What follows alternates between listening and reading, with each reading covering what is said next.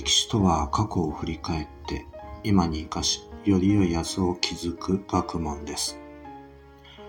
選択することは人生の基本です。今日も丸×を選択してみましょう。問題。次の説明文は正しいか間違っているか丸か×で答えなさい。五感所島遺伝には邪馬台国にはもともと男の王がいた。しかし、国内が乱れたため一人の女子を王とした。その名を卑弥呼という。成人をしているものの、夫はおらず、一人の弟が国税を補佐した。卑弥呼が死んだ時には直径が100歩余りの大きな墓を作った。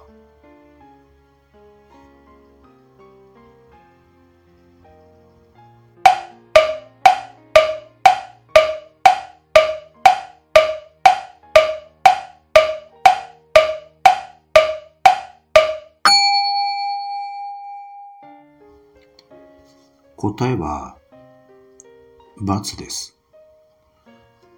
義の歴史を記した三国志義書の和人伝。義士和人伝には、邪馬台国にはもともと男の王がいました。しかし、国内が乱れたため、一人の女子を王としたのです。その名を卑弥呼と言います。成人をしているものの、夫はおらず、一人の弟が国税を補佐しました。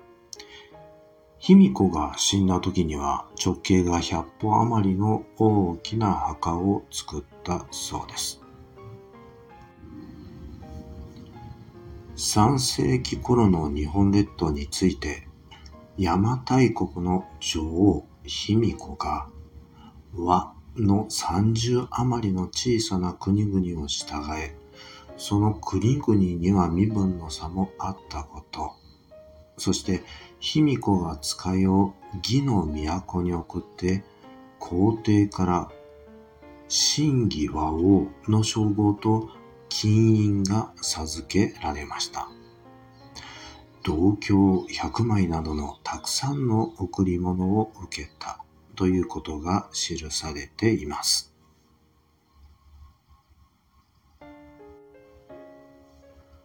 実はこの義士は神殿には朝鮮半島から邪馬台国までの方向や距離が記されています。そのまま解釈をすると邪馬台国は九州の南の海上になり邪馬台国が水上都市になってしまいます。資料の読み方や解釈を変え邪馬台国の位置は未だに謎で現在のところ近畿地方とする畿内説と九州地方とする九州説に意見が分かれています。佐賀県には弥生時代に栄えたとされる有名な吉野ヶ里遺跡があり、奈良県には2009年に奈良県桜井市で発見された牧木遺跡が卑弥呼の宮殿かもしれないと、ビッグニュースが走りました。この遺跡は3世紀前半の大型建物の遺跡で、宗教に関わる施設、他の地域の土器も見つかっていることから、権力者がいたと考えられているのです。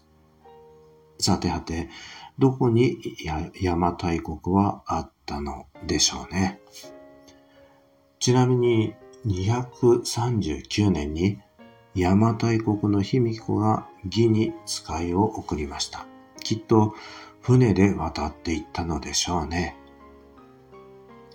飛行機はありませんし、多くの贈り物を乗せられるものといったら船でしょう。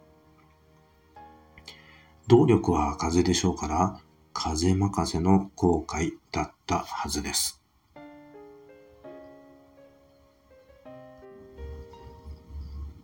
なお、卑弥呼の死後、男の王を再び立てましたが、多くの国が服従せず、結局、卑弥呼の血筋で、たったの13歳の少女であるイオを王としたところ、それぞれの国が静まったということです。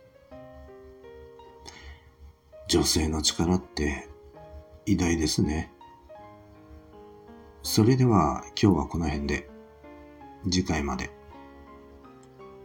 ごきげんよう。